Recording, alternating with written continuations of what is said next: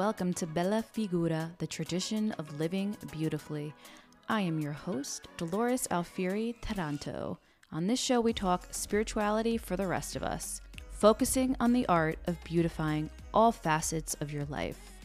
We use heritage, culture, beauty by hand, ancestral traditions, and old world style as a means to do so.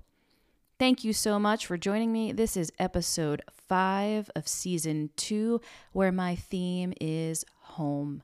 And I have the most fitting guest for that theme today. My guest is the one, the only Shaye Elliott of the Elliott Homestead. If you're already familiar with Shaye, I think you're going to love a bit of a deep dive with her listening to her talk about how she came to be Shaye Elliott of the famed Elliott Homestead and why the life that she's living and the things that she's creating and sharing with the rest of us are resonating with so many of us, including, of course, yours truly. If you're not yet familiar with Shaye, I'm just going to say you're welcome. you're going to fall in love with her and you're going to devour her content. I am coming to you from our house in the mountains up in the Catskill Mountains of upstate New York on a gorgeous December afternoon. The pond here looks like it's frozen, and the nostalgic part of me wants to take my son and go ice skating on it. The chicken in me keeps thinking of that scene in It's a Wonderful Life where they're sledding in the opening scene and and the poor boy falls right through the pond. So i'm still waiting for it to get uh, increasingly colder so i can have a little more confidence before i take us out there and get my uh, norman rockwell-esque on your own pond around christmas time feels going But speaking of Christmas, this is the perfect time for us to take a couple minutes and talk about wine. I am preparing to host Christmas up here in the mountain house. All I want for Christmas is bubbly from Dry Farm Wines. I like to celebrate, honestly, I do. I like to have a good time, I like to be with friends, and I like to cut loose, but I like to do it well. And some people spend their money on cable, some people spend it on concert tickets, but me, I will spend my last penny on a delectably expensive hunk of French cheese. And if what I'm drinking is not good quality, just like my food, I'd rather not drink at all. Keep your watery banquet hall gin and tonics. I'll just stick with water for the evening. I'd rather just drink water than suck down something that I know is not top notch quality. That purple sticky sweet wine, I'll pass on that as well. So, dry farm wines it is. And when I drink dry farm wines, folks, I feel classy.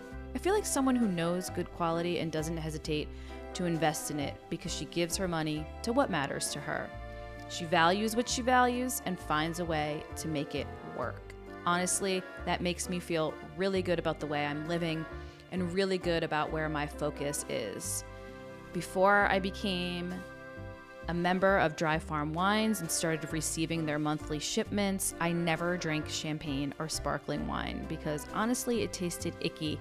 But even higher quality or higher taste or more expensive brands, I had trouble drinking them because even if they tasted okay, I just knew how much added sugar was in each glass and I knew how bad it was for my health. So I just didn't drink it.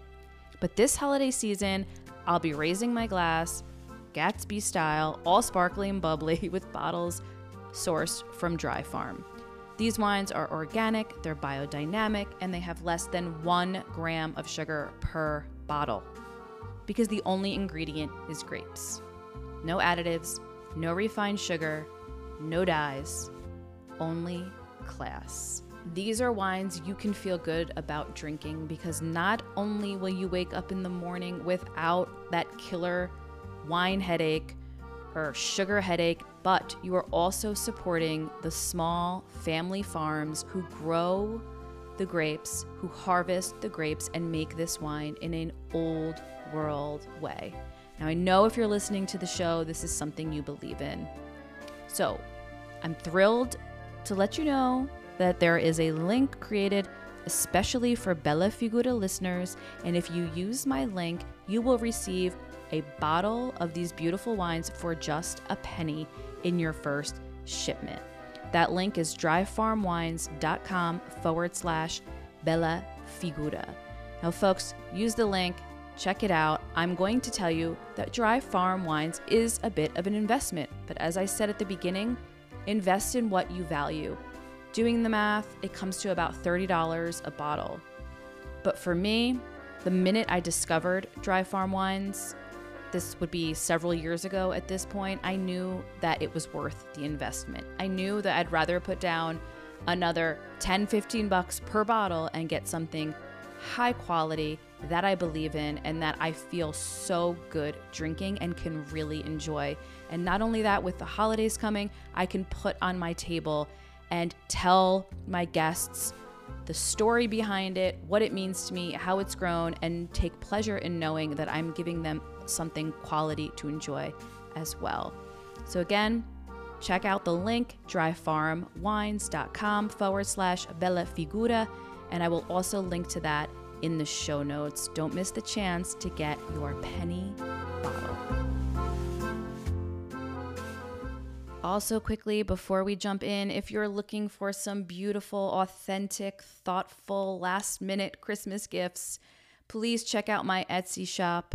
I stock it full of my still life photographs that look beautiful, slipped in some old antique frames, as well as jewelry that resonates with your old world taste and your old world values, and vintage items that I find along the way. I will link to my shop in the show notes as well, but it's called Bella Figura Shop, and the link is etsy.com forward slash shop forward slash Bella Figura store. Again, that's etsy.com forward slash shop forward slash Bella Figura store. It is a shop curated especially for you. Okay, now I get to tell you a little bit more about my guest. Shaye Elliott is founder of the popular blog, The Elliott Homestead. She is a cookbook author, farmer, artist, wife, and mother of four. She lives with her family in rural Washington state, where she records her well known and much beloved YouTube videos on inspiration and tips on homesteading, cooking, preserving, gardening, and all around cultivating a beautiful life.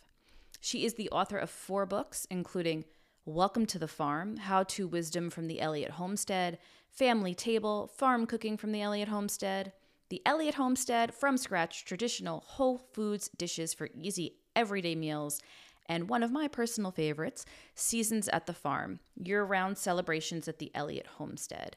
She is co host of the high ranking home and garden podcast, Homemaker Chic. I'm not going to tell you too much about how I came across Shaye Elliott's work and how much it means to me because I really do get into it in the episode. So let's just dive in here for this wonderful conversation. It was such a treat to have Shaye on the show. I'm so honored, and I really think you guys are going to love this conversation. Shaye, thank you for joining me here on Bella Figura. Yeah, I'm glad to be here, Dolores. Finally, I know it took a Finally little made it happen. took a little juggling, but with um, busy schedules and two moms and two entrepreneurs, that is understandable. Mhm. I'm going to attempt to explain, which I've done a little bit in the intro, but I'm going to attempt to explain to listeners how excited I am to have Shaye Elliott of the Elliott Homestead on this podcast. Shay has been one of a, a small handful of people that I found over the last, I'd say, two years that really has inspired me and taken all of the disparate things that I always did and you and you kind of I'll switch from talking to you like you're not here to talking. no, it's great. You're saying nice things. You can just carry on. to talking to you directly. Uh, you know, you you really helped me take all of these disparate things that I I always did and almost like put a name to them. Mm. And when I first came across your YouTube videos it was like, oh, this, this is a thing. I almost, I don't know if that makes sense. If I'm the, I'm, I might guess is I'm not the first person to say this to you. In a nutshell, I was raised by two Southern Italian immigrants. It's like a very old school upbringing. So for me, the things that you do, you know, the farming, the gardening, the homesteading, the um, jarring and preserving and all the cooking, that was just my life. I never knew anything different. And then, you know, as you get older, you start realizing that not everybody does that. And you kind of get into this American society ideal. And I just guess what I'm trying to say is I never, it, it took me a while to figure out like this was a lifestyle that was worthy and not something that almost was old fashioned and had to be thrown out because I had to be modern because I'm I'm a Mhm. modern American woman, right? Mhm. And I always knew that, but then when I found your work, it just cl- really clicked. Mhm. And I want to Yeah, just thank you for that. well, I'm glad. Welcome. um, I remember that exact moment for me as well, because I, you know, grew up in a very standard American upbringing, two parents, middle class, lived in sort of this just very average neighborhood. And I was working this job that I absolutely despised. and I was back in the lunch break room with another coworker of mine, and she had brought in a copy of Mary Jane's Farm. Are you Hmm, familiar with this? I'm not, but I will write it down. Okay, so Mary, Jane, her name's Mary Jane Butters, which is about the most homesteady name you could possibly ask for. Absolutely. Yep. She had this small farm in Idaho, and she started this magazine, and it was on cooking over a fire, or having a garden, or putting up preserves, or milking her cow. I mean, it was all these things, and it was the first time I'd ever seen something like that compiled, and I just thought, oh, this is a thing Mhm. like okay. all these weird things. I feel like I'm drawn to this wicker basket, or I feel Yep. like I need to go out and plant leeks or something. And it was the first culmination of all that coming together and being like, oh, I actually maybe have permission yes, that's the word. to just do this. This is the thing. That's the word, Shaye. Permission. Yep. You gave me permission. Mm-hmm. and also at the same time demonstrated this is worthy. We Yeah. live in a society where, especially as women, I mean, you're just supposed to want the high powered career, quote unquote, to work in the city, to have the corner office. You want anything different than there's something wrong with you. Oh yeah. Oh, I remember know? having this conversation with a college professor of mine. Um, I went to college, a four-year university for beef production, Mm. believe it or not. And I remember having this conversation with my professor, and he said, "What do you want to do?" I was like, "I want to be a wife and have kids." What's I don't understand the question. That's all I wanted to do, which made student loans very atrocious after I Uh, graduated. Like, why hmm. did I do this? Well, because you thought you had to, probably. It was just the next thing you did. exactly. It was just the next thing you did. Yep. And that's not to say that there isn't some value in those experiences. I learned a lot about, as cliche as it sounds, I learned a lot about myself during those years and, you know, made a lot of stupid mistakes and grew as a person. But there were a lot of other ways I could have accomplished oh, that. Oh, please. This is like we will get into this some more, I think, as as I go through these questions. But I, you know, people, if I bring this up to someone, they're like, yeah, but you have no regrets because it's made you the person you are. I'm like, uh, okay. That's a stupid saying. we shouldn't say that anymore. I know that that's like the PC self help thing to say, but no, no, I have regrets. I have I have lots of them. lots of them. Same, same here. Uh, I don't want to hear that. I know I have regrets, and maybe, maybe no, I wouldn't be the person I am. Maybe I'd be better. Mhm. Oh yeah. Yeah. If I hadn't Just made those you cleaned up your trash doesn't mean that you should have made the trash in the first. Ex- place. well, I mean, like, exactly. Yep, Yeah. exactly. Before we continue, I love when I have someone on and we just jump right in. love that. I did want you to just so so people who haven't heard of you yet can root themselves a little bit. If you don't mind starting a little bit telling me about where you come from and the people you come from because heritage and ancestry is a really big part of this Yeah. show. Yeah. Yes. Well, I'm I'm a little confused just in the sense I know you come from this Italian background and for some reason I just my soul is drawn to Italy and uh, when I went backpacking through Europe for the first time. I was young, I was 21. And we went through France and we touched in Switzerland. We went to Italy. We went to Spain. None of them held a candle to Mm, Italy. I mean, it mm. was the place that my soul was like, this was what you were made for. Ah, and so I went back a few years later, was supposed to go back right when COVID hit. There's places like that that you just feel the need to be. Yeah. And for me, Italy is one of those places. So I'm learning Italian right now. oh, how wonderful. But my entire, all my people come from Norway. Oh, okay. Norway. Okay. Everybody is from Norway. So on my mother's side, it was a little bit further back. So it was her great grandparents who immigrated. On my dad's side, it was his grandparents who immigrated. The Norwegian culture was just always a part of things growing up. And usually that manifested in just celebrations and certain foods. And all of all of my great grandparents died very early on and my both of my grandmas died when I was really young and so there is this severe lack of a generation to sort of pour into that for me. The only one who sort of was left really was my grandpa Larson and he had all kinds of stories and family would come and visit from Norway and he went over to visit Norway so there was it was always just a part of things. But my daughter, I tell you all this to tell you, my daughter decided that she wanted to learn Norwegian. Oh, wow. and so we're very confused. We're a very confused home because she's learning Norwegian. We live in an area that speaks 50% of the people speak Spanish. right. There's not an Italian speaker within 500 miles of me, probably. and my husband's family's Scottish. So we're just. Oh my gosh. Well, listen, if you Yeah. all actually learn all those languages, what a home that will be. You won't be oh, able to understand each other, but No. at least We'll all just be speaking to ourselves. it is hard when you don't have when you're not surrounded by the language you're trying to learn. I mean, that is that does make things difficult, but you're welcome to call me anytime if you want to practice your Italian. I do. I Yeah. absolutely do. really, I I'm mean like- that. I am new in it, but I realize the cultural part of why you learn a language or why you're connected is such an important part. yes. Culture, and I think that's a big part of it. The family, the food, the casualness of Italy, I'm really drawn to. So I realize you're just going to have to learn to speak about these things, the food and the people. And so kind of setting up my language learning to center around the things ultimately that interests me, right? That's what I want to do. I want to go to Italy and cook and eat and drink. Oh, that makes sense. The best way to learn things is by going through what you're passionate about. right. Best teacher I ever had, I mean, he was a friend, taught me to play guitar in my early 20s.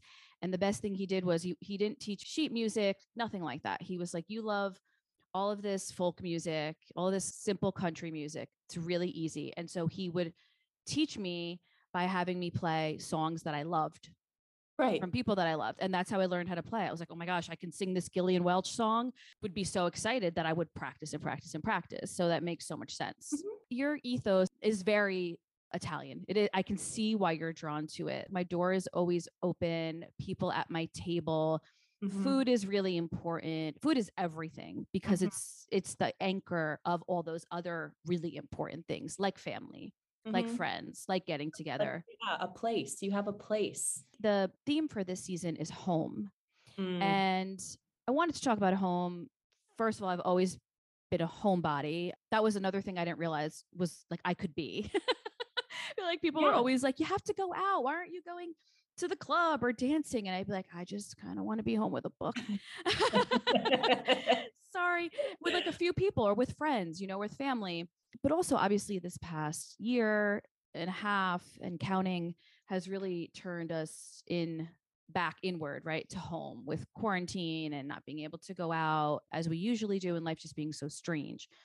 So I thought it was a good theme to explore in its various facets. And you are a terrific guest for that theme. I mean, home is, I don't, it's like, I don't even want to say such a big part of your life. I feel like it is life it's just life. it's life you you farm you homeschool you're an artist you're an entrepreneur you're a cook and you do all of this from your home you're a mother you're a wife Mhm.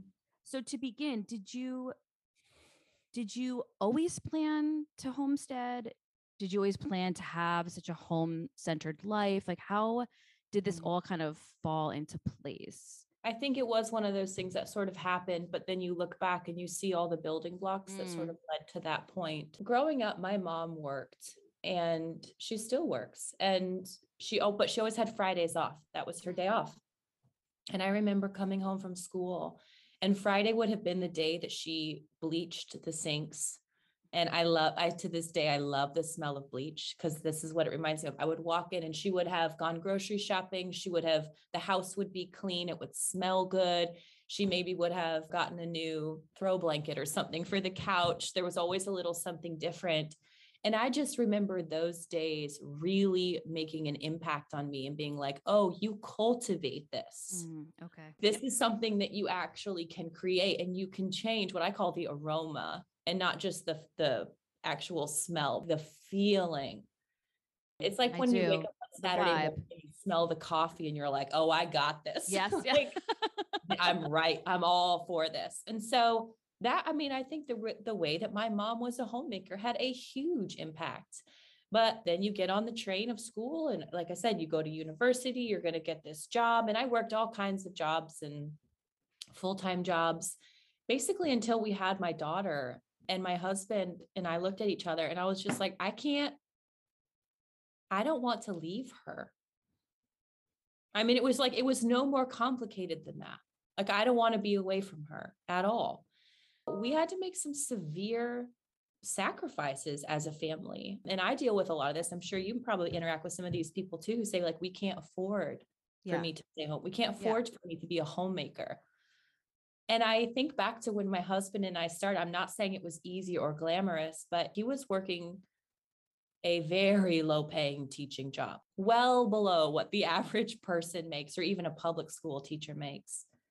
And we did it because it was just important to us. And I think that time, as hard as it was, was the the permission of you might not have a lot of money in the bank account you might not have the credentials you might not have these ex- these experiences that people say you're supposed to have but i began to slowly fall in love with this like but when he comes home i can have made bread and when he Mhm. comes home there's going to be a hot supper and a hug we can actually cultivate this place to be a place we want to be Mm. that i hate this word but it is really empowering it was like i can do this yeah, you can do like it. I can actually Mhm. affect the people who I love the most in the world. I can pour myself out for them and create this space for them. After that, it was just the snowball. It all just went from there. it all just fell into place. No, I do because I've I've heard you say that. Of course, I listened to your wonderful podcast, Homemaker Chic. I've heard you talk about that before, and I think about it a lot because I do have a day job that's kind of insane, and I I have a son. Whenever I hear you tell that story, I, I think no, we could do it. We would just have to make a lot of changes. Some of the things that we have that are luxuries would have to go, and Yeah. the trade off would have to be worth it. Yeah. And that's pretty and- much and it. I think that's a really wise way to look at it because what the problem is when people get into this, they back themselves up against a wall and say, it's not possible. Right. At that point, you're not being honest with yourself. And you might come to a different decision than I made. And I Right. think people have this freedom to make this decision for their family. But when people say, I don't have a choice, I'm like, you do though. Right. Is that as It's with just, everything? it's just like not fun, It- you know? it's just like- not a fun choice. it's like with working out. People are like, I don't have time to work out. And it's like, "Mm, well, maybe you just you could move some things around, right? Like it's a choice that you make. And and that's fine. Maybe the choice you maybe even for us, the choice we end up making is it's not possible for us, right? Right. We we want this lifestyle too much Right. to trade, and that's fine too. Yeah. You have to, you have to just, I think you have to rephrase that in your mind because when you tell yourself, I can't do this or I can't do this, you end up growing really bitter either towards your Mm. kids, towards your job, towards Right. your husband, towards your lifestyle. When you, when, when you say this isn't a priority for me right now. I mean, that, that tends to be a more honest Right. and that's not and that's you know there's a lot of circumstances where i mean again this is a personal thing there are single parents there are some severe situations out there that people have to make a really hard decision on Sure. and i do not envy people who have to do that. But the majority of people that I talk to would do better to just say, this is not a priority for me right now. Same with working out. Right. It's not Yes, a priority for me right now. Yeah. but Right. This is not this is not the biggest priority for me right yeah. now. Which is also fine, like through the seasons of your life.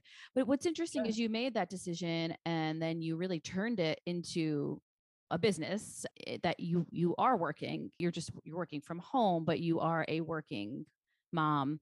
Yes. you are yep. a businesswoman you are an entrepreneur and i just think there's such a boldness to having created that i think what i'm so drawn to in your work is you see this outward expression of what is inside of you in everything it's not just oh yes you know you're a painter and and here's this little square of your life that involves painting. You've built this entire world that seems to be an expression of your inner world Mhm. and your passions, and not everybody does that. It's that's because it's torture. it's torture. When I see like a strip mall, I I a p- piece of my soul dies. Um, and it's one of it is like the tortured artist thing where when you're you want to create what's in here has to come out. I very unattractively talk about it like it's vomit. I tell my husband, you have to vomit, like you can't hold it in. Right? Like it has Yeah. it has to physically You can't help yourself. Yeah, You, you, can't, can't, help yourself or stop yourself. and whether that's something in the kitchen or it's in the gardens, I am spurred on by beauty. And I have my, you know, theological reasons for why I think that is. I have my theological reasons for why I feel the need to create. Um, and and so I'm happy to do that. But the the always the sticky point of that is well then when things aren't beautiful and you have four kids and they leave their legos all over or when the chickens get into the trash can and all of a sudden you've got plastic bag bags all over the garden like these things happen.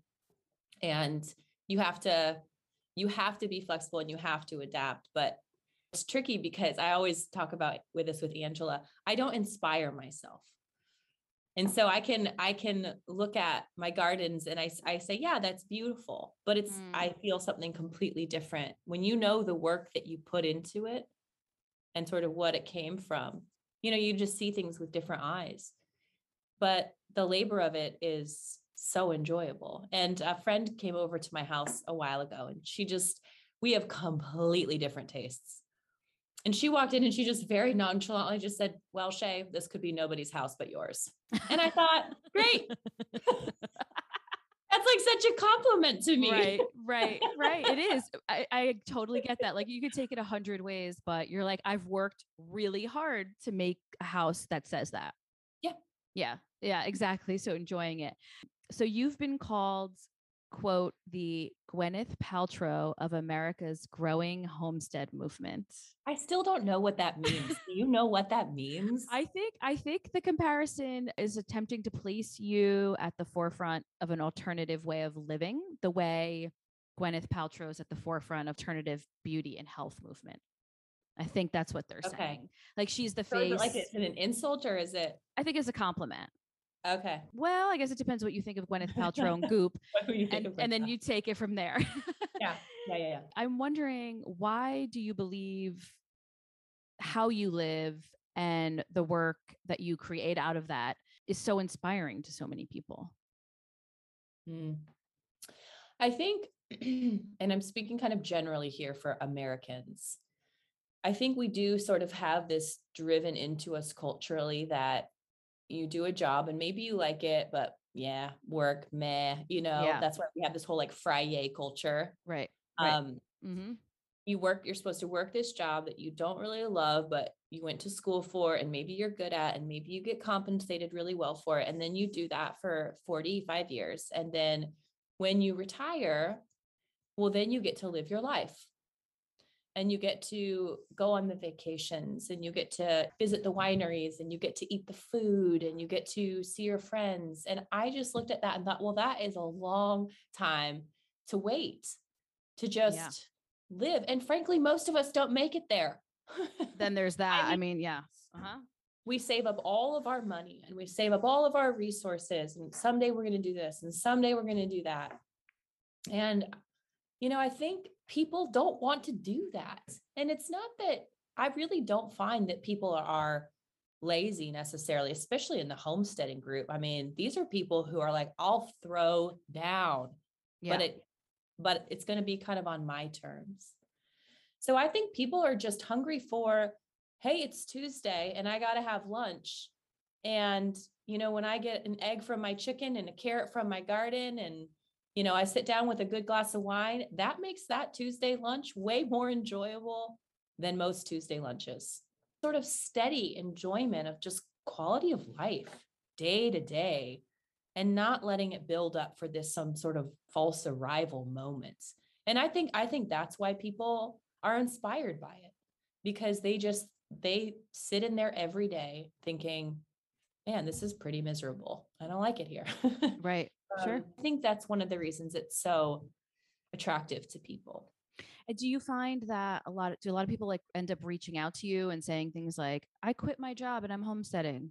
Like, do you, Yeah. do you, yeah, I've, I've Yeah. that's kind of wild. It is wild. I mean, Yeah. uh, a farmer tends to not make a lot of money, especially on a small scale, especially when the American sort of culture and the way that it works here, it's built on debt. Farmers go into debt and Yeah. they have to acquire new debt and the success of their farm tends to to hinge on how much capital they can get. You see that in our area a lot where you have these apple orchards and it costs tens of thousands of dollars an acre to get these these trees in to get them irrigated and functioning so that they can even stand to make a profit. A lot of it hinges on that. So then when you get these I mean I'm all about it and I think it's totally possible but people tend tend to wade into the deep end of homesteading. You know, they get a chicken Right. and then yeah. they like then they maybe plant a garden Yeah. the like oh i quit we quit everything and moved to the country and we're going to give this a go i'm like more power to you you know there's a lot of hardships in homesteading it's it's not it's not that there are moments that are glamorous but it's like anything else yeah, you of know, the course. sausage still has to be made so Right. Somebody I know, I'm trying to think of the context of the conversation, but because I'm in upstate New York right now, and somebody we were talking to said that chickens are a gateway animal. Mhm. Yeah. they're your gateway drug to homesteading very true I recently got your Welcome to the Farm. mm-hmm. I have some of your other books, uh, but I just recently got that one because we are slowly transitioning from living downstate, so like closer to the city. We bought a house upstate right before COVID hit, and this area kind of went nuts because everybody Yeah. was, yeah, if you know about it, yeah, people- fleeing the city Mhm. Exactly. And so, especially the region we're in, the Catskills, a lot of people just bought up. We got really lucky. God was on our side, and we we closed before the market went through the roof. So we got like a pre-pandemic price in our house. We did all the renovations ourselves with the help of our amazing family. And it all just turned out so pretty that we thought maybe we could live up here Mhm. and we're on six acres. We're on the top of a mountain. I would love to get some animals.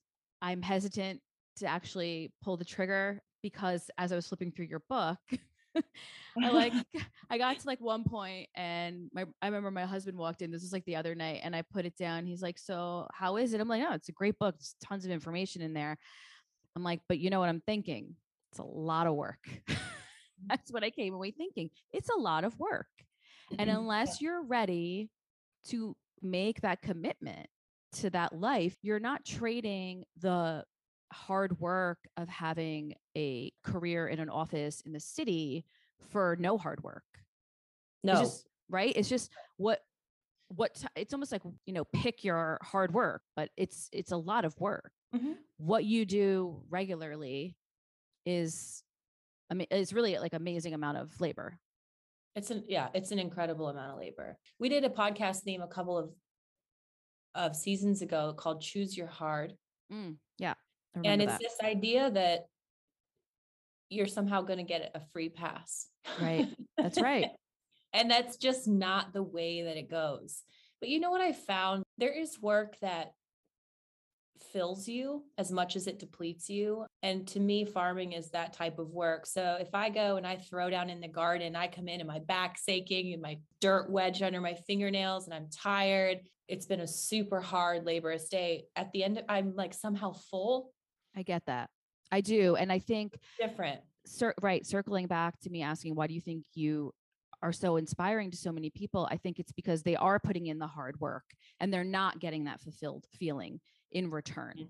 It's exactly. just drain, drain, yeah, drain. Exactly. Yeah. Right. Right. Yep. So and and frankly, like I tell my kids all this all the time, work is good. So we're Christian. So, you know, we liken things, we tell, we add context to a lot of things from scripture. And so, like Adam worked in the garden before the fall of man.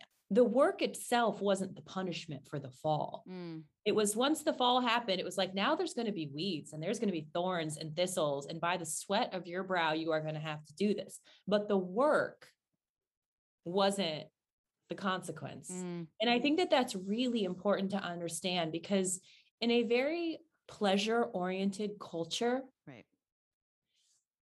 or live, you know, this live your best life or this Friday, it's the weekend.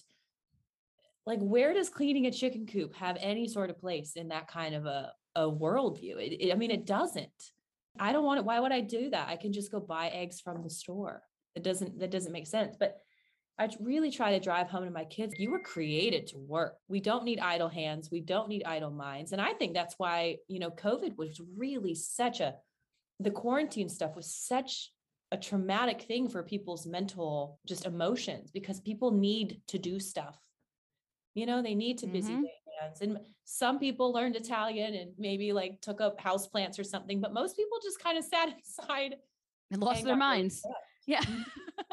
no, exactly. Convenience culture mm-hmm. versus a culture of investing your time and I noticed part of the reason I love listening to you and Angela on the podcast is guys will like pop into my head. I noticed that even as aware as I am of all of these things, because it's it's who I am and I do these shows and I write and I try to live my life understanding that we do live in a in a culture of convenience. We live in a culture that wants to sell you the idea that work is extraneous, that work is a negative thing, and that you shouldn't be doing it. And that if you are mm-hmm. doing it, the goal is to do it as fast as you can to get it out of the way so mm-hmm. that you can get to leisure.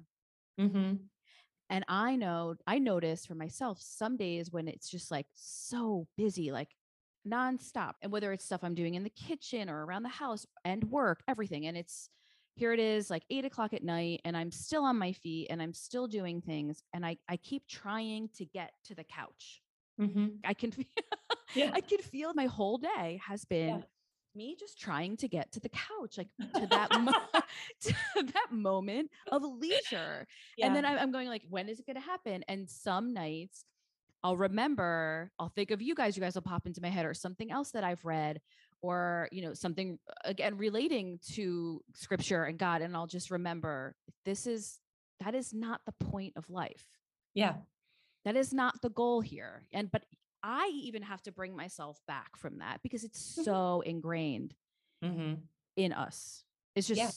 it's in the and air. You feel, you feel tired. Yeah. You feel fatigued. You feel like you want to go sit on the couch. And, and it's difficult to separate and say, yeah, self, I hear you, but we're not done here. Right. Right. Like you right. said, that that's not the point. And and you do, you make a trade. The emails that really kind of get under my skin are the ones that are like, oh, it must be nice. Right. Yeah. And I just think you have no idea. Mm-hmm. Like while you were jet skiing in July, exactly. I was out here picking tomatoes in yeah. 115 degree temperatures. Nothing here was, you know, we have an amazing support group in our church and our families. All of this is a gift, but we've labored for it all. Exactly. I was just going to say, nobody handed it to you yeah. you've built it and you've made the work and the sacrifices and comments like that are just very passive aggressive offloading of people's own internal unacknowledged knowing that they're not doing something resentment because you're doing it that's all that is yeah i think a lot of i've learned a lot about this in my time in doing this and i feel like even during COVID times, or um, I don't know if you just, but I like recently started working out. And I I was one of those people. I was Yeah. like, I don't have the time. I will never Right. be one of those people. And it's been a huge sacrifice to do it. But I realized how much of things, whether you're working in the home, out of the home, homesteading, not homesteading, whatever it is, it comes down to discipline. Oh yeah. It's just self discipline. We make it very complicated. We make it about our feelings or about our Mm. situations or circumstances. And and I I genuinely don't mean this in a like just pull yourself up by your bootstraps. We all have to work within our circumstances and within our situations and with the hand that we're dealt. And that's going to look different for people. But the self discipline part of it is huge. Absolutely. It is with and in every respect. Yeah. The the eating well, the taking care of yourself, Sure. all of that. You're keeping you have this thing going on on Instagram that I find it so hilarious when I when I watch your stories. I'm like, she here she goes. She's just inspiring people again. Not a victim of my kitchen. Like Who would have thought? it's so it's resonating with people. I see you repost everyone, all these women across the the Mhm. country, I guess the world too. You know, Yeah. making sure their kitchens are clean before they go to bed at night because there's nothing worse than waking up in the morning to a filthy kitchen, which I do way more often than I'm going to admit to you. Yeah. well, it's I I had no idea. It sounds selfish, but I started this for myself. Like you're going to be accountable and you're going to just you're going to be disciplined because Right. there's no one showing up to save you Mm, ever. Like no one's coming. So either you're going to you're going to figure out a way to deal with this or or you're going to get over it because you're wasting your life being angry that your situation isn't what you want it to Oh be. my gosh, I totally resonate with that. I really, really do. I really do. Yeah. I How mean, often do we just sit around and think this shouldn't have happened to me, yep. right? Or I didn't deserve this. yeah, All the yeah, absolutely. And and when we when we orient that towards our family, I mean that that's a pretty vile place to get. And I mean, Yeah. learning to recognize it and kicking it out as soon as possible. so the other night I decided to make tacos and to make tortillas from scratch. I also had a leaven going for a ciabatta that I had to pull together so it wouldn't Mhm. go, I wouldn't lose it. And on top of it, we had picked apples a week ago and I got sick. So the apples are sitting there. So then I decided to start peeling them to preserve. And Yeah. then by the time we sat down for dinner, I was just angry at everyone. My Yeah. husband wasn't eating my dinner the right way.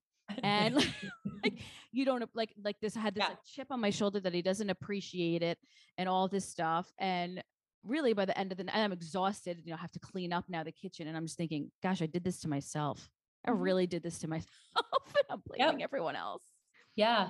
We've talked about this on our podcast, but a big one for me in that same way was menu planning. I would not go to the grocery store for three weeks and then I'd be like, we don't have any food. And like, it's everybody's fault but mine.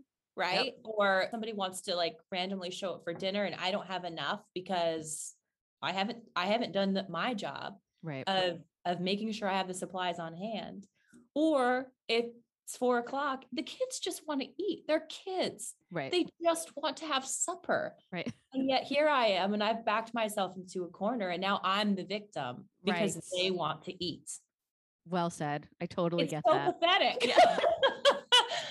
it's so pathetic. Like I did this to myself. I could make quesadillas. They wouldn't care, right but they do care if mom is a crazy person. absolutely yep Oh yeah, my husband's very much the same way. I mean, he's he's so incredibly supportive of everything that we do, but he's very unsupportive of my martyrish tendency. that's it martyrish tendency that is very that's see that's a phrase Yeah. that's going to pop into my head the next time i'm doing something Yeah. like that in my kitchen Yeah. well done well yeah. done So, you know, speaking of this culture of convenience, I was preparing for the show and you had recently put together a video where you took all your gorgeous lavender and made a wreath out of it.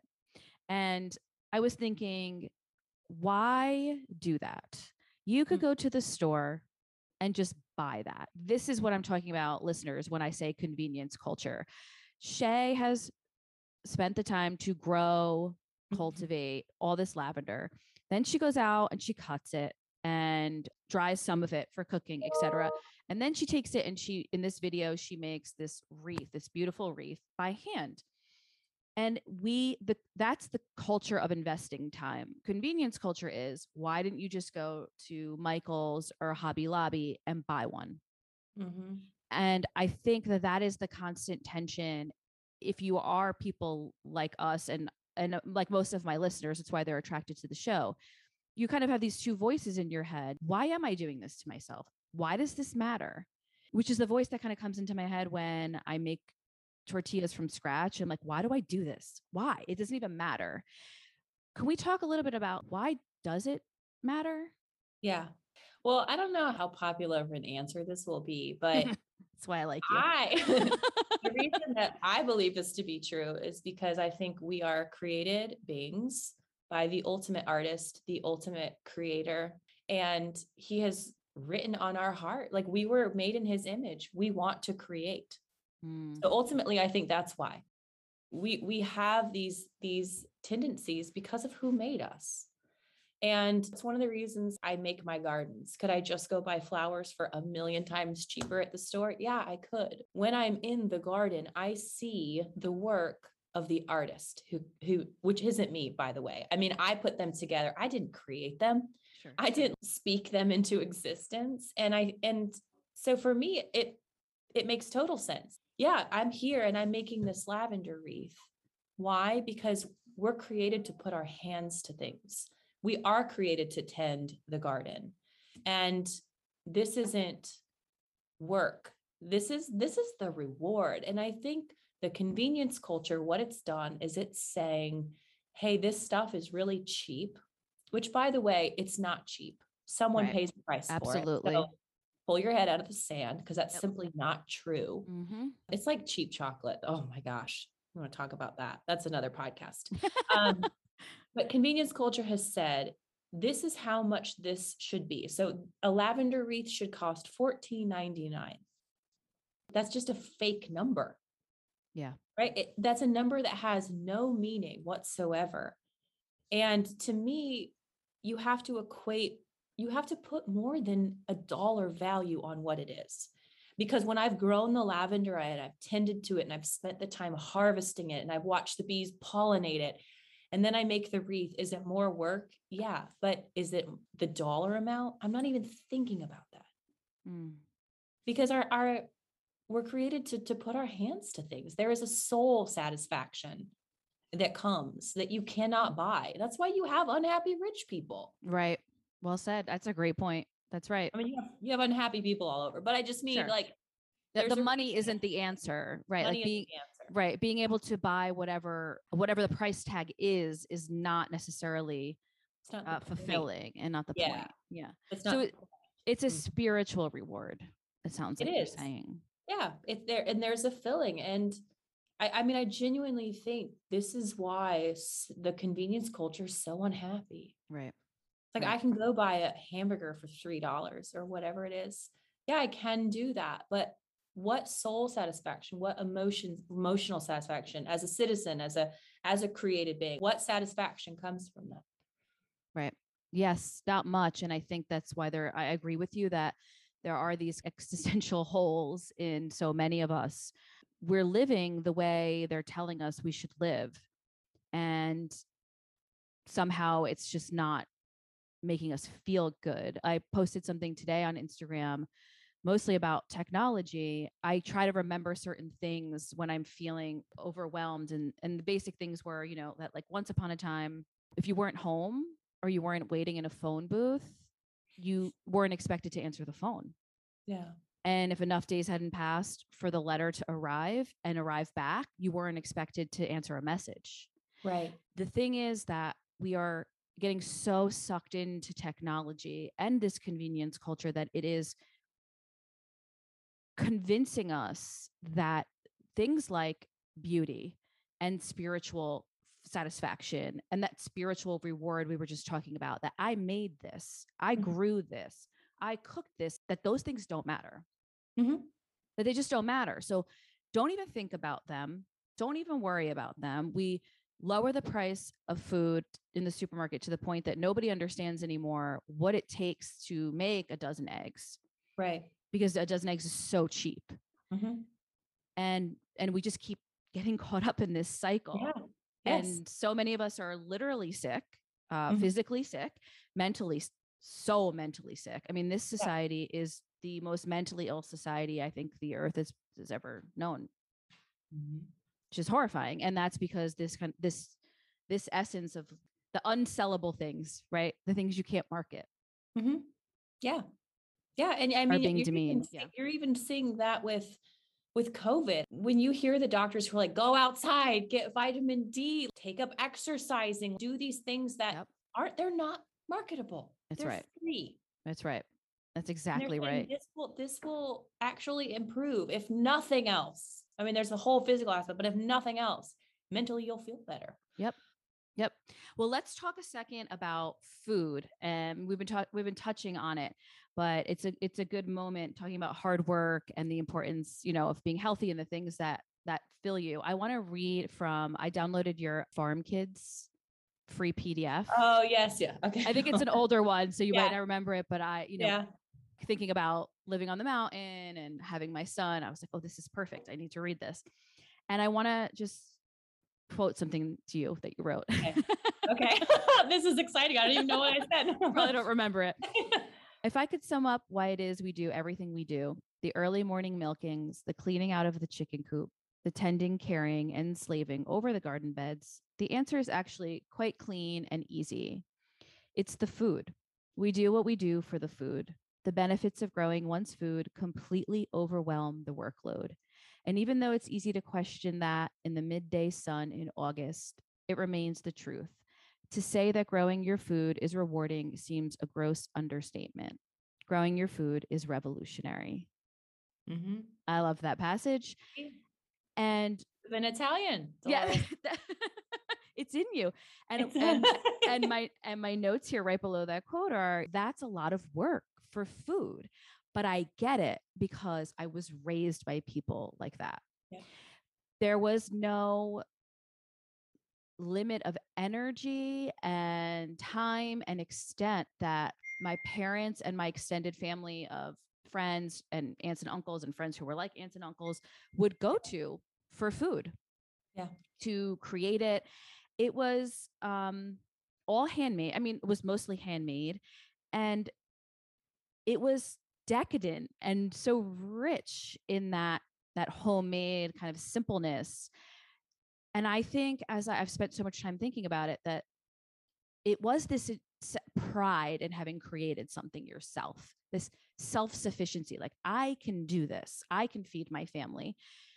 And then there was just this pure sensory we have to enjoy life yeah you can go get uh, using the the three dollar hamburger you know eh, through the drive through we could do that but that's not enjoying life that's not really savoring these things that god put here for us to enjoy and then lastly food is what brings people together Mhm. and I've noticed like we have weekly dinners with my family still, and my mother cooks a big meal. And that's what brings everyone there.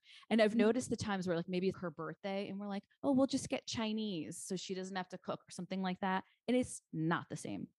It's Mm-mm. not the same. She doesn't even enjoy it because you just put Chinese food on the table is not the same as when someone sits and puts all that time and love into food. So you have a wonderful cooking community that I'm going to link to in the show notes and definitely want everyone to check out. Shaye does, I'm a member of it. She does monthly recipes and these beautiful videos where she walks you through what she's cooking. And so, like, food is just a really big part of both of our lives, clearly. Yeah. And why, why though? Why do you see food as the most important investment of your time? Mm.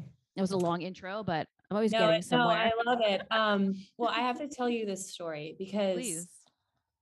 when I was backpacking through Italy, I was, like I said, young, very weary after going through France. There's a reason French people are so pissed off all the time. like, ugh. So we get to Italy, and of course they ha- they all close down for the afternoon, right? Right. And it's Mhm. so here we are. I think we're in Siena at this point. Everything's closed down. I don't understand what's happening. You know, I'm just young, naive. I have no why. Why is no one open? Yeah. we find this restaurant and it's locked, but I see somebody in there we're starving. So I like knock on the door and she, I think she just, she just took pity on us. She said, come in. She locked the door behind us, sat us at a table. She's closed, mind you. She was having wow. her afternoon rest. And she brings me out this plate of something and I eat it and I start to cry because I'm like heart sick. I'm I'm weary. I don't know what's happening. I'm just I'm not feeling it at that moment. She brings me inside. I'm just crying because I know that she's done us a special favor. I know that she's this is handmade because I watched her make it. I have no idea what it is. And I eat this mm. whole plate of food and I'm like, it feels like somebody just gave me a hug. I needed this. She doesn't know me. We can't communicate at all. Well, years later, I figure out it was gnocchi. Oh, how funny. and I'm like, is this a vegetable? Is it squash? Right. Is it pasta? Like, what is this? Right. A little bit um, of both. Yes, a little bit of both. I realized. So then years later, I go to Italy again and I'm learning to make gnocchi from an Italian. And she says, you know, you make gnocchi for people you love. When somebody makes you gnocchi, it's like I agree. It is a hug because each, at least the way I make it, like each one, oh, you're oh, yeah. cutting it all, you're hand rolling it on the That's fork. Right. Each and every bite that somebody will take, somebody put their hand to.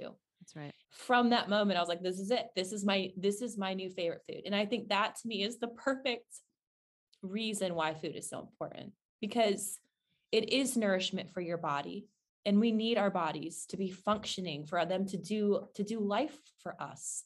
Life is more enjoyable when your body feels good. Absolutely. Then there's the whole emotional aspect of it. It's like it's really hard to be angry with somebody to to just be like you're an idiot. You don't see things the way i see things when you're breaking bread together. When when you have people to your table and you've poured them a glass of wine and you've you've put something into the relationship right? You've put the effort in to putting food before them, there's not that many differences that can't be mm. resolved. Mm. Most of the really petty, stupid things. And that's why I think family suppers are so important. It's really easy for families to get nitpicky and divided. And, you know, they're family. You're comfortable. You kind of let things fly. We also do the same thing every Friday. We get together as a family. And my mom is still very much the matriarch. So she still very much does the food. I mean, it's just it's a it's a point of human connection. Everybody has to eat. Everybody needs nourishment. And there's something about that that either one alone doesn't totally fulfill. Mm. I mean, it's a physical aspect and it's an emotional aspect. I mean, there's not that many special things like that in the world. So. It's so true. I, I, feel like it's just this topic that the older I get and the more I get into it, I could almost just spend, I might spend the rest of my life trying to articulate it. Yeah. Having been raised with it, mm-hmm. I'm so grateful. I mean, I'm just so grateful I was given this perspective mm-hmm. on food. And it is a very Southern Italian perspective on food and and being in company. Mm-hmm. And and there's a reason people like people want to i'm sure come to your house and eat because the food i'm sure is great and it's fresh and the mm-hmm. ingredients are fresh. People they need that they feel it. Yeah, you know growing they, up friends mm-hmm. loved to come over because they knew this food was going to be good there was homemade wine where else were they going to yeah. get homemade wine? Yeah. Yep. You know it was like a it was like a movie like my house was just like another century in in mm-hmm. so many ways. I recently read Alice Waters' "We Are What We Eat." Yeah, yeah. I'm not sure if you came across that yet. And she talks a lot about the fast food industry, obviously, and convenience culture. And I do have, uh, I won't read it because I I can't believe how long we've already been talking because it feels like we just started. It does. I, I literally just looked at the clock. I was like, get out of here. I feel like we just started. But she basically, in, in essence, is saying the fast food industry wants us to believe that all of the laborious work of cooking mm-hmm. is drudgery and a waste of time. Yeah. And that why would you do it? Why would you be in your kitchen working that hard when you can just go buy it? And I think what we're really what's really bubbling to the surface of this conversation is that there are these intangible spiritual soulful rewards that you get from doing those things. And if you want a life that feels rich and alive in that way, you have to cook. It's true. like you just do. And you know what? Here's what really gets me is people they save themselves time by let's say eating convenience food. And then they fill that time with just garbage. Oh, You know, it's like great. Now I can sit and watch Netflix for 4 hours tonight. Good that on me. so right. Yep. You know, I- Garbage in, food, garbage in in that time. garbage. Yep. Mhm. recently had had written about this as well. We're we're always trying to make things faster and easier, but for what? To what end? For so so that like you just said, so that you can consume more. Yeah. So consume more garbage. consume more of anything. I guess I can go shopping now. I guess I can. that's. Exactly go- right. You spend money. That's what leisure is. We're gonna buy a. We're gonna buy a boat. So we're right. Gonna take a vacation. We're going to, you know, what whatever that may be. They want you to spend more. That's that's capitalism, and they found a really smart way to do it, which was give people a bunch of free time. Make them feel Mhm. like they have to work and have this income, and then give them a bunch of free time, and you will get their money. That is real. It's exactly right. And it's like you're pushed, you're pushed to hurry up. You're pushed to eat your food quickly. You're, you're pushed to buy the gadgets. You're pushed to buy the fast food, which is, except for like your McDonald's and stuff. You know, if you go to the grocery store and buy something prepared, or you mm-hmm. go to the restaurant, which I mean, I love going out to eat. I am not hating on restaurants, but you go to a restaurant, the same thing that you could buy for a fraction of the cost, feed your family for a Yeah. week. Everything is more expensive, is my point. Yeah. In in the convenience, and when it's not expensive monetarily, it's expensive in the long run, right? On your Mhm. health, and you know, if you're a family that's really just eating on the go a lot, that means you're not eating together. That Mhm. takes a toll on your family. Oh I- yeah. you know, like this is all about dialing back to some kind of human sanity. Yeah. Uh, we had this, we haven't had this issue when we were filming our Food Network pilot years ago, where they said to us, our average person who watches this show is just going to shop at Walmart. Mm. And so, like, we have to keep this something, they won't actually do it. They know statistically that they don't actually make the food, but they want to feel like they could make the food. I see. And I took this as like this personal challenge. Fine, you want to eat from Walmart? Let's do it. I'll throw down with some lentils and some squash and a good salt, and we'll get a whole chicken. If it's a matter of money, we can do that. Like, this is how peasants have eaten for ever. 100%. percent hmm That's what gets me is like, well, McDonald's is cheap. First off, the price is not accurate. I Yep. mean, when you're talking about just government subsidies of, of crops and such, it's it's not the true price of food. But I could I could make you a much better meal than you would you could spend for the same or less that you would spend at McDonald's. But it's a skill level. And and that's what I really find it. It's actually not a money thing. And so I don't want to have to put effort in. I agree. I agree. So, which Yep. is helpful. It's like at least we know now what what the battle is. yeah, know? and that's true, but maybe the the shift is people seeing why the effort is worth it. Yes. Yep. That's the shift. Undoing the brainwashing we've all endured. Yeah. Yep. And I think yeah, I think that's that's definitely uh, the allure of your your work. I think that's why it's so attractive is you're actually showing people why that's so worth it, Yeah. a- inspiring them.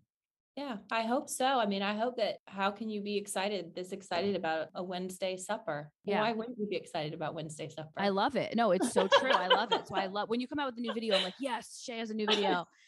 I'm so excited to watch this. I did. I was going to text Angela and actually with a with an idea for the show, which is another thing I never do. But with you guys, it's like my firsts uh, for everything. But why does it take so long to cook and so not as long to eat? I, I could if you guys could do like a whole episode on that because I Mhm. think what I find is that when I was younger, my mom would cook and maybe she would be cooking all morning on Sunday, for instance, but we would sit at that table for hours. And we just don't do that now. Mhm. And I find sometimes when I'm in my martyrish tendency mood that you put all this work in. Here I have like two hours later, and then the meal's just like done. Yeah. And I get angry. yeah. Yes, it's true. My husband's really, he's great about this because he'll pour his wine and he's like, I'm not getting up from this table. Like I'm going to Oh, sit here and enjoy this. a lot of times we excuse the kids, but we actually have an episode of the podcast coming out Monday where we talk about kids and manners and sitting at the table, training them to sit for long periods of time.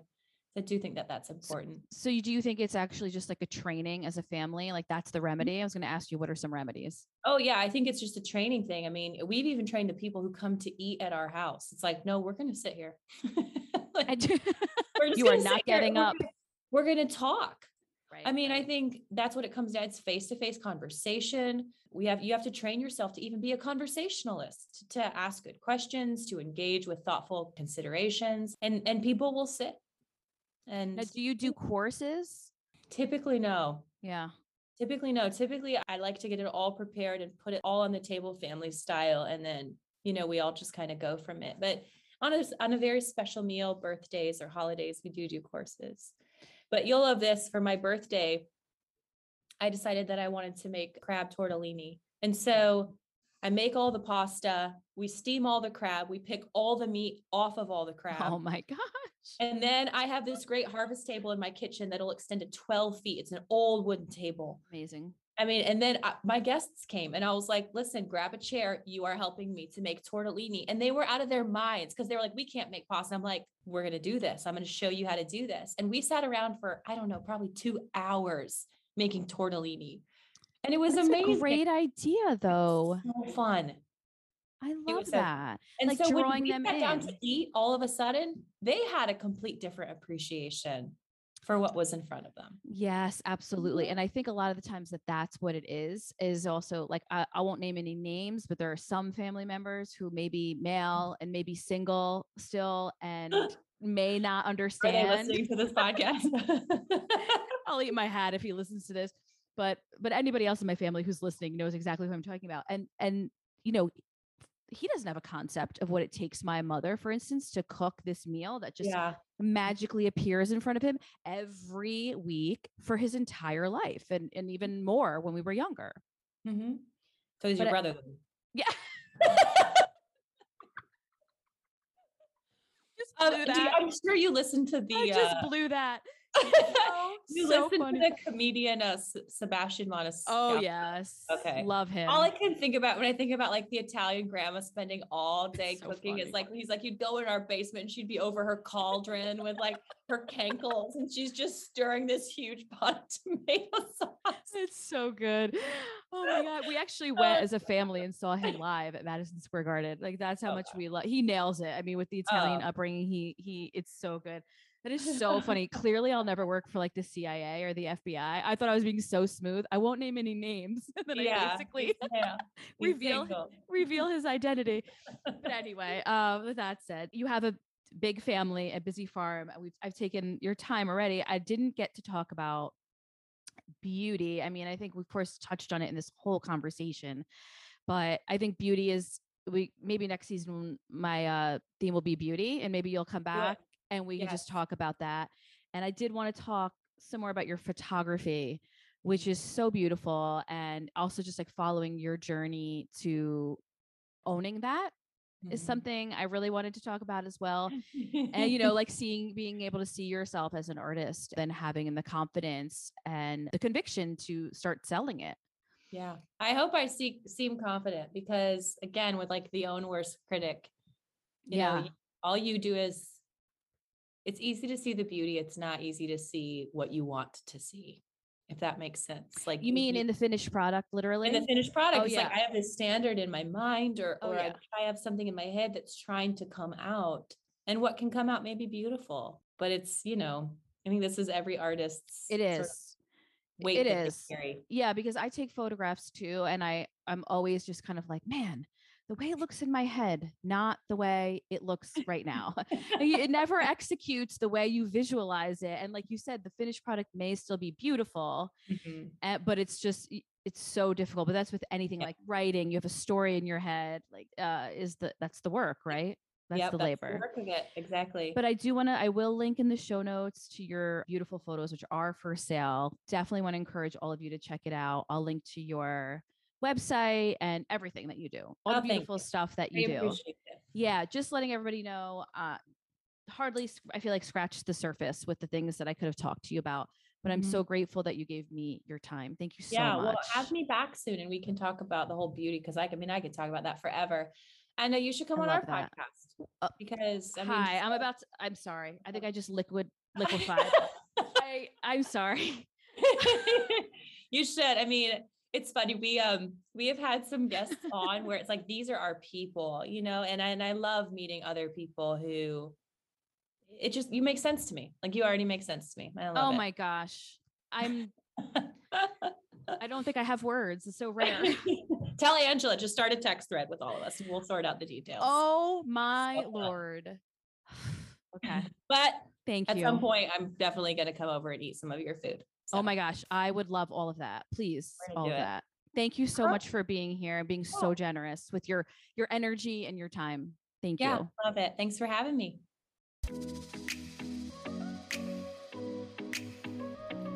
Thank you so much for joining Shaye and I for what I hope you found to be an inspirational and heartwarming conversation. For more information on this show, you can visit bellafigurapodcast.com. That's B E L L A F I G U R A podcast.com. And if you join my newsletter now, you'll receive a free bonus episode and workbook on dream interpretation, where I use a mythical and psychological approach that I break down for you in detail. Just a reminder please don't hesitate to reach out with feedback, questions, and ideas. If you like what you hear, please consider leaving a review, which definitely helps to spread the word about the show so that it reaches others who need it. You can find me once again on the web at bellafigurapodcast.com.